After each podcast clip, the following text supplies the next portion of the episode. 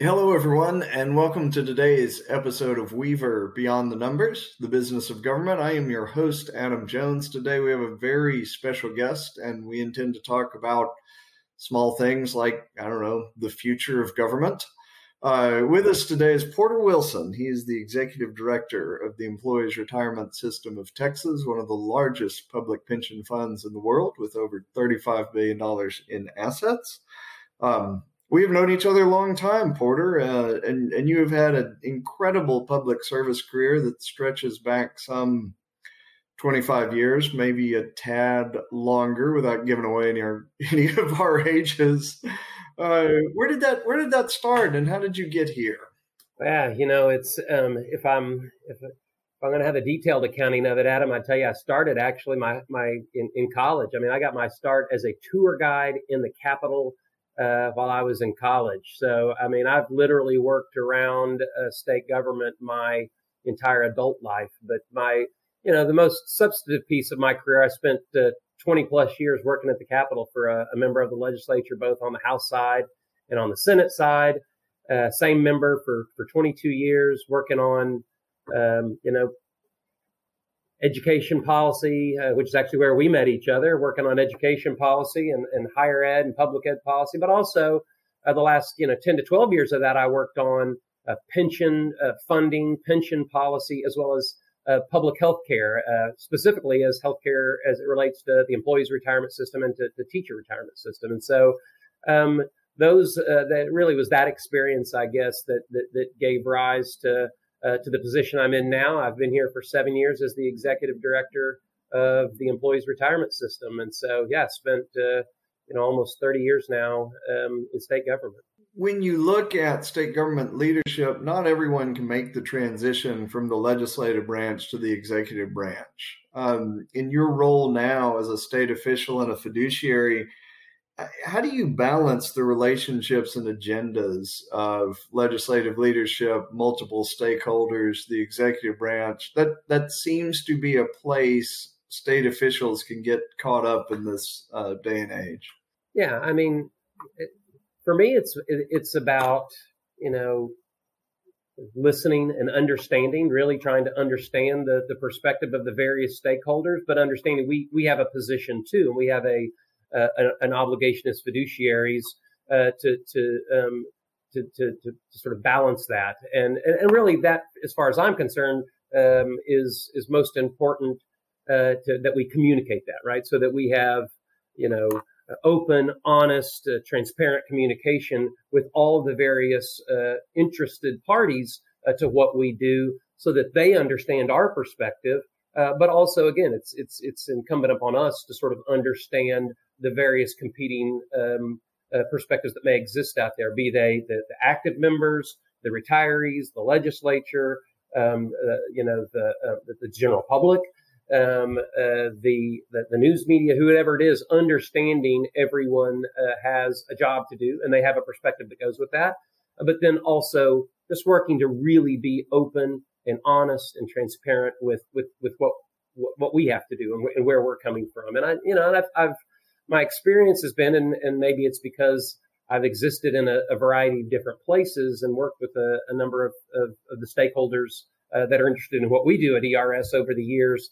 That you know, I've I've developed credibility, I think, with with a lot of those folks to, to understand that that um, uh, that that when we're talking to them about some of the challenges we have uh, with maybe a, um, a point of view or a perspective that they have, that um, uh, that, that we're willing to sort of you know, work with them on that and uh, and understand it. But that you know that, that, when I tell them where we are, um, that that that I'm that I'm being honest with them, and and, and I think they appreciate that. So it, I'd say you know, as with so many things, it comes down to communication, right? So just again, trying to make sure that we're clear in our position uh, as to what we're doing and why, and, and sort of what the rationale and the reasoning is behind that. When you look at the two things that impact ERS the most, the financial markets and healthcare, um, seven years ago might as well have been decades ago. The change is so rapid and evolving. How, how have the major issues for ERS changed during your, your tenure as executive director? You know, I mean, at certainly at a at a micro level, there are lots of different challenges we have, but I'd say you know at, at the macro level, they're largely the same, right? I mean, um, on on the on the pension side, you know, trying to make sure that we're um, you know that we're managing uh, the four pension programs that we that we administer uh, for long term uh, sustainability, trying to make sure that the the benefits and the and the revenue uh, streams uh, and the investment pieces are all working together to make sure these programs work uh, for for long periods of time because these are long term funds and long term uh, benefits, and so you know that hasn't really changed. Markets, you know, see volatility. At, at you know, ten years ago, uh, we were coming out of the great financial crisis. Uh, markets, you know, were uh, we we didn't know we were getting ready to go on such a, a great bull market, but um, again, managing through volatile markets has not really changed over time. Um, and then on the healthcare side, it's the same thing. It's you know trying to balance um, utilization uh, and cost, uh, making sure that people um, are um, able to utilize their healthcare, but really trying to encourage people to stay healthy and well, so they don't have to utilize it. And then trying to cut uh, and negotiate really great rates uh, to keep the costs down. So you know at the macro level, again, those things haven't really changed, and and I don't expect they'll change over the next uh, years. Now, you know, probably one of the you know the biggest challenges we've got um, uh, that's that's probably emerged uh, in the last seven to ten years is is you know is procurement, um, and it's important. It's a it's a big piece of of what we do. It's um, it is uh, virtually everything. I mean, all the healthcare programs we administer, Many of the uh, investment funds for our outside uh, money managers are, are, procured.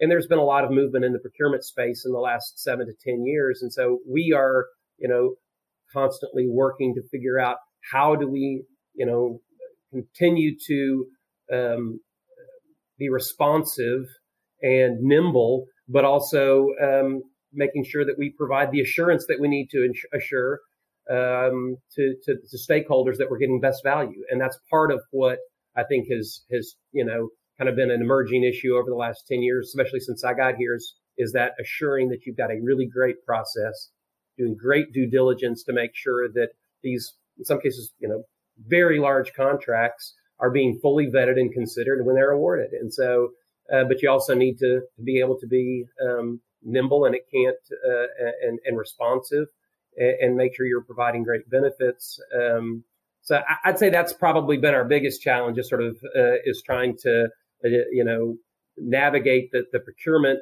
um, sort of requirements that have that have come out in the last seven years uh, in a way that is um, is is efficient and, and, that we don't spend um, you know too much time um, uh, where where we can't get anything done. So it's it's the balance, yeah. really, Adam. And and doing it all under the bright glare of public stewardship, of course. It's it's important. That's exactly. I mean, that's the important thing. And these are and these are you know these are public funds. We're we're investing them. They're they're trustee funds, and we have an obligation to make sure that we're being not just good stewards, but the best stewards of them we can. Good you know fiduciaries for this. And so having a strong process uh, to ensure that you're that you're getting the best value is important. Um, it's you know just sometimes um, you know y- you got to make sure you're doing that in in a way that doesn't just bog you down. So Porter, I want to shift and talk a little bit about the future of the government workforce, the the people who make it happen on a day to day. And there are a million articles I could quote about the Great Resignation but what strikes you about the current experience of government employee? I know that we are losing people to retirement. People are uh, taking advantage of a, of a labor market that we've never seen before. What kind of trends are you seeing in government employment, and what do you expect over the the next two or three years? Yeah, it's something we're looking at um, uh, in in very very closely right now. We're, as a matter of fact, we um, ERS this year celebrates its 75th anniversary this this coming fall as, as, a, as an organization, and one of the things that we're doing is trying to vision what we're uh, going to be as an organization uh, in the next, you know, over the next 75 years. And a key piece of that conversation that we're having with our with our whole agency is, you know, what are we going to look like as an organization, right? And of course, with you know flexible workspace, you know, autonomy, um, you know, in, in, how you work and, and, and, where you work is is a key piece of that. Um, and, and so I think you know I think that's really what again you know I'm hearing is that don't we you know be and where we're heading is trying to is trying to be flexible, right? And and understand that that we're not going that one size isn't going to fit all, uh, even within our within our organization. And so we're trying to really empower our our, our, our leadership with our within our organization uh, to to sort of be responsive within their own individual units to what what kind of that model needs to look like. And I'll also say, you know, that for, for, for us, it's a it's a matter of of you know, understanding that what we have today probably is going to look different tomorrow and then even in five years and that, that this evolution isn't going to be stagnant. It, it's going to continue to happen. And that um, while we may have in our mind what things look like today, when we're looking back uh, at this, you know, over the next, uh, or looking out at this over the next several years, it's going to be changing every year. And as people, um, uh, it'll, it'll evolve. And so that's what I think we're we're trying to, um, to to, sort of embrace is that that there's going to be an evolution. Flexibility is going to be a piece of it, uh, and that, um, that, that folks just want a, a, bit of extra autonomy that goes with that. Uh, and with that comes, you know, additional efforts probably to, to, to understand accountability. The way you you hold people accountable uh, to to what your expectations are is going to have to evolve a little bit as well um, so that you can ensure that again we're getting um, uh, you know working efficiently and getting all the things uh, uh, done that we need to get done. I, I want to talk about future leadership. There are there are of course people at the heads of agencies, universities, cities, school districts all over who will change hands over time, but there are deputy directors and division heads and key folks in every area of operations what do you look for in emerging leaders? And, and particularly what do you look for to sort of make public service attractive to younger people coming up in organizations? Yeah i mean uh, to start off with i mean i'm i've always been a, a very you know positive person glass half full uh, kind of person. And so I, I, I really look for that in leaders as well. It's not to, to say that you need to be pollyanna but i need people to have you know passion and love for what they do and be um, positive and and a can you know kind of can do attitude. Like what what can we do and, and really embrace the the importance of what we do. And so the other thing I'll say from leaders is you know in a, constantly looking for the opportunities to improve, be it improving a process, be it improving uh, themselves.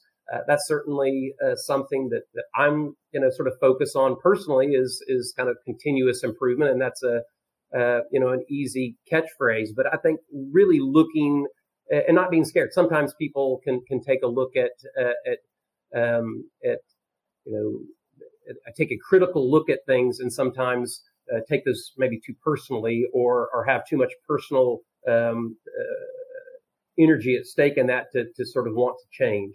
And so I, I don't know. I think for me it's about people being open uh, and in really embracing those opportunities uh, for you know for improvements. Uh, and then it's not only just identifying, but seeing what needs to be done and then going and doing it, right? And uh, it seems oftentimes there are lots of people out there who want to, you know, tell us, um, you know, a hundred different ways why something shouldn't be done or can't be done. You need to listen to those things and understand them. But once you've decided that something, you know, you want to do something, figuring out how to get there is um, is I think a key skill um, for for the leaders I'm looking for. Because you know, if you're if again you're trying to improve and you can't get to that improvement. It's really frustrating. And so how to, you know, sort of navigate your way through the hurdles that may exist to get to what you ultimately want to do um, is is really important in leaders as far as I'm concerned.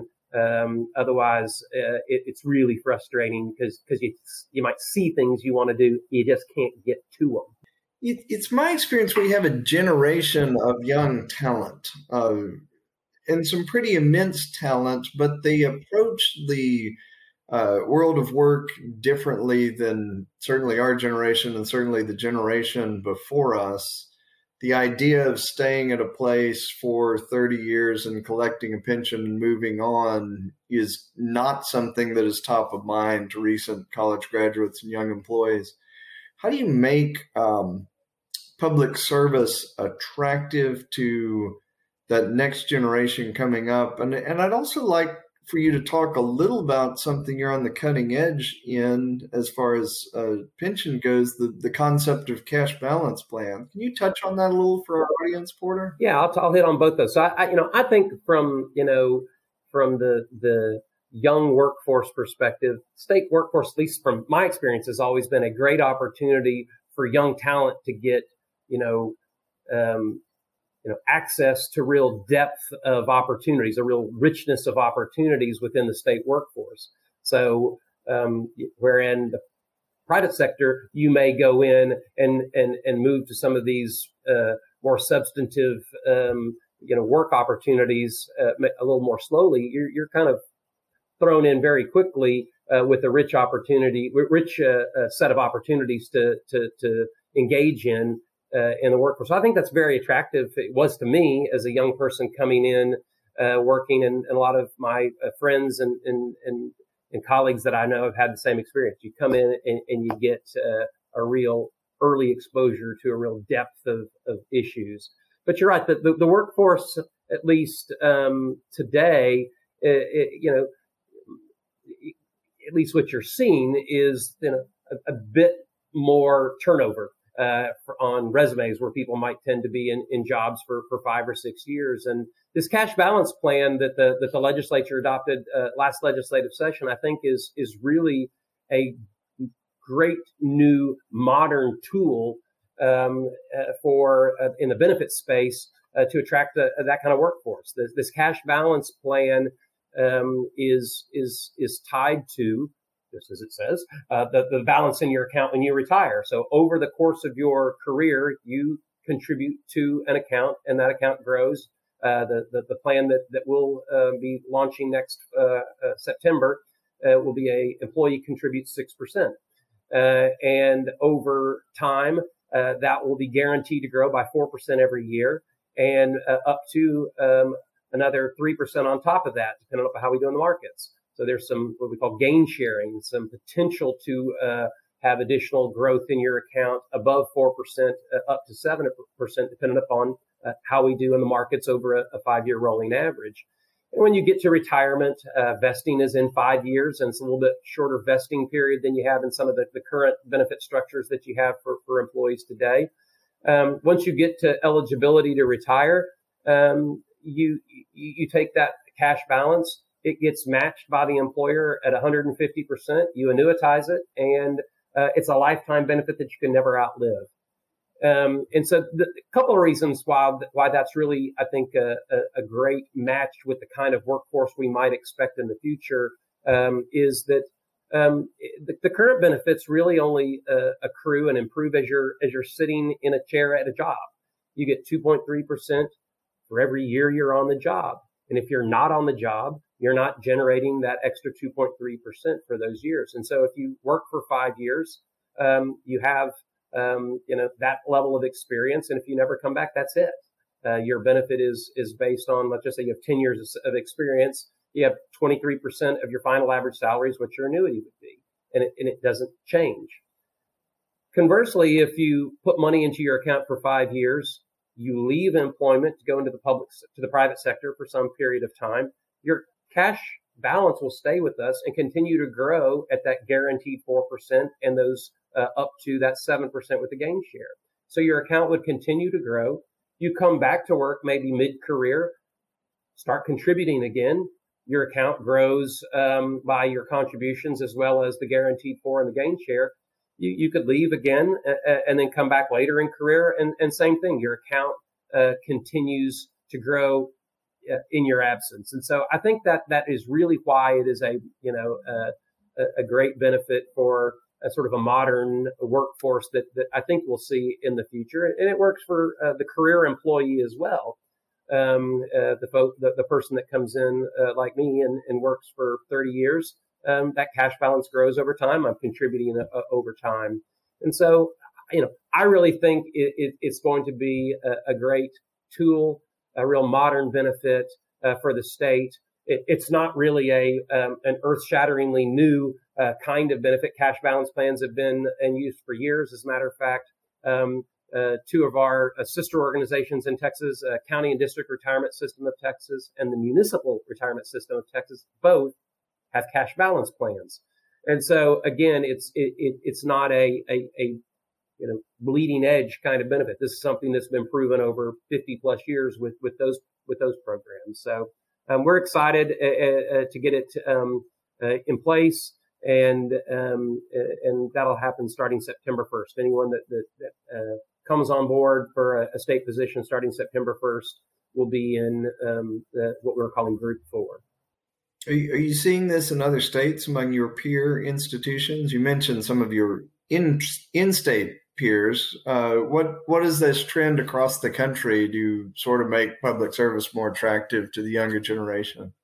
Yeah, and I, I mean we didn't we didn't go into it intending to be you know uh, sort of trendsetters in this and in, in, in how we we structured our particular plan. But I will say that there has been a lot of interest from other plans around the country, especially those uh, that are struggling with uh, unfunded liabilities, perhaps. I mean, this this plan definitely changes a little bit of the balance in the risk structure, right? So, um, and I think that was uh, that that was you know, certainly part of what the legislature was looking for, and I think reasonably so. They they they not only implemented, by the way, this new Group Four, but the the the, the legacy plans that we have uh, had a sizable unfunded liability.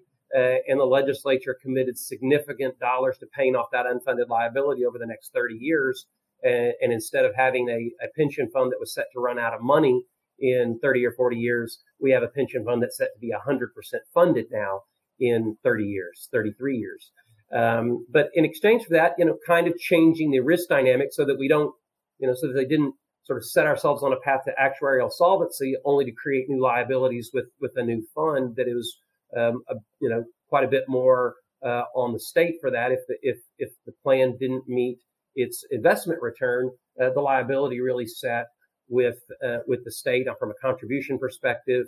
And so this balances that, guaranteeing a four percent, um, much less risk, but also then creating an opportunity to share at 50 50 percent anything over uh, four percent return, uh, capped at at seven percent uh, for the um, for the employee. So again, it's it's it's a it's a great model, one that we are getting lots of interest in and one that I think people really see as a as sort of a, a great way to manage both existing unfunded liability uh, that, that exists, as well as sort of out year management of the risk associated with the development of new uh, potential unfunded liability. So yes, we're getting very favorable uh, reviews and, and, and, lots of interest from, from folks around the country. I'm going to ask a very, very big uh, question. And and I understand that running ERS is about prudence and patience and long term equity, but uh, this uh, this tumultuous world right now, uh, inflation, supply chain exiting a global pandemic, war in Europe, uh, financial market instability. Does anything keep you up at night? Knowing your responsibility for so many future generations who've put in uh, the work for for the state. Yeah, I mean, I, I mean, yes, I wake up regularly. Yeah, I wake. Oh, yeah, I wake. I, I, I, wake up in cold sweats uh, about a whole variety of things associated with this job uh, in the middle of the night. Um, I, you know, I'll say the good news, and you hit on this about the investment side, and it's not to diminish what goes what's going on in the world right now. But the assurance that I take um, is that we're we are we're long term investors. I mean, these are twenty and thirty year horizons, and so while there are things that happen uh, in the short term that are are not great, you don't you know you don't love to to wake up one day and see market value of your assets down 500 million dollars or something right? Or uh, you know a, a billion dollars uh, in one day maybe. But what you have to understand is again we're long-term investors. We have diversified uh, our um, our portfolio. We have a professional investment team. This is you know the the thing that, that really gives me uh, the, the, the greatest assurance and is really the, the, the cause for hope is we have a really great team and I have really high confidence in our investment team. You know, luckily I'm not the CIO, the chief investment officer. So uh, we've got a really great chief investment officer that I've that, that we've recently hired, um, who who comes to us with a with a wealth of experience. Our previous CIO uh, was also uh, incredibly uh, capable investor and manager of his team, and we've got a really great team in house. Our board is, is really engaged. Uh, have a, a really strong board. We have an investment advisory committee that is that is really really uh, deep in their experience uh, of, of, all kinds of markets and have, have, managed money through all kinds of, of various uh, global issues. And so I, I feel really uh, comforted by the, the structure that we have around this and that we're long-term investors. I look at my um, Apple Watch, you know, I got my Apple Watch here, look at it and, you know, it's today it's red, you know, and I and I try not to panic about that. I get a daily uh, report um, that that tells me what the market value of assets are, uh, and, and someday it comes out at midnight. I look at that, and you know, some days uh, it's great. You know, we're up two or three hundred million dollars. Four hundred million dollars is a great day. Some days you're down. Have to continue to uh, you know remember that our investment objective is a you know, a five year objective, but really we're looking out 20 and 30 years. And so, you know, in answer to your question, yes, you know, there are things that keep me up about the current state of affairs in our world, uh, and certainly how that impacts what we do in the investments uh, world. But we have a really strong team, a really strong structure around what we're doing, and um, it's not to say that you can control for every risk, but but but I feel that we have the best structure in place that we can. And, and there's just certain things you can't do anything about. You just, you know, I mean, the, the, the, the things that happen in the world happen. You just have to, uh, you can't plan to control them. You can only control what you do about them and what, how you're positioned to deal with them. And, and I, and I feel really good about the, the process we have in place, uh, to sort of uh, account for that, uh, at least the extent that you can. Well, I, I, have two final thoughts, Porter. One is I'm impressed you're awake at midnight. I I am not. Um, so that's well, you that's, know, Adam. I, I, I play in a band, and so we we play until late nights, and so right. you don't you don't just sh- you don't just turn that switch on on a Saturday night when you have a gig. So you know, I, I you gotta be you gotta be prepared. Um, and that was my other comment. I have been lucky to not only know you as a a tremendous agency administrator, but also a, a very capable and entertaining musician. So, last question: You knock off work today. You pick up your guitar. Um, what's the first thing you're going to play this afternoon or this evening? Oh, I I'm um I like so many people, I'm I'm beyond ecstatic about the Turnpike Troubadours um, reunion and, and, the fact that they're back together. So Seven Oaks is my song of choice these days on my, on my guitar. Kind of a fun polka song we're trying to add, and so Seven Oaks by Turnpike Troubadours is is without question the the song I'm I'm playing when I get home tonight. You heard it here first, and this is the first time this is the first time that uh, Beyond the Numbers, the business of government, will come with a Spotify playlist. Um, I really, really appreciate your time, Porter, and I really appreciate your service to the employees retirement system, of which I am a member. Um, thank you so much for joining us today. Yes, thank you, Adam, and uh, happy San Jacinto Day to you, and um, thanks for the invite.